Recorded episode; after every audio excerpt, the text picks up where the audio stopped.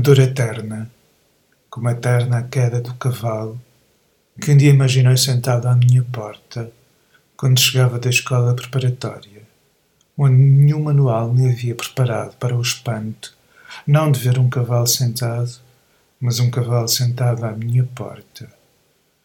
Eu que vivi os meus dez primeiros anos ao lado de um dentista, que vivia ao lado de um sindicato, que por sua vez ficava em frente a um sapateiro, numa rua que se dizia ser da igreja e que ora descia, ora subia, e no adro havia uma carrinha com livros dentro. Livros que também nunca imaginei terem sido escritos e que nos visitavam todas as semanas.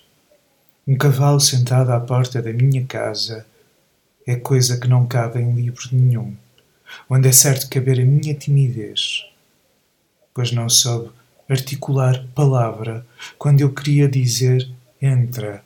Eu tenho um quintal, e no quintal uma árvore que dá marmelos, e uma mãe que faz marmelada e mata coelhos de uma só palada, e podemos ser amigos, pois ela a ti não se atreverá.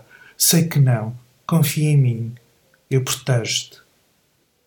Mas não.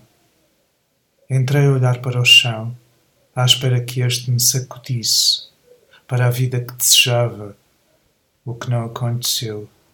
Quase nada acontecia, a não ser a minha imaginação, como as sombras à noite no meu quarto que vinham para me engolir num abismo desconhecido e terrífico. Não só a minha rua descia para a igreja, como o meu quintal terminava numa outra logo após o galinheiro. Foi aqui que assisti à morte de Deus, e não, não caiu do cavalo. Creio que lhe faltava dentes para tal.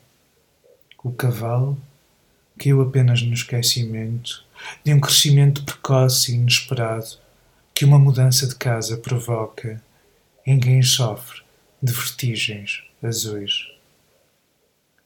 Hoje lembrei-me de ti mas a minha porta já não é a minha porta, embora a dor seja a mesma.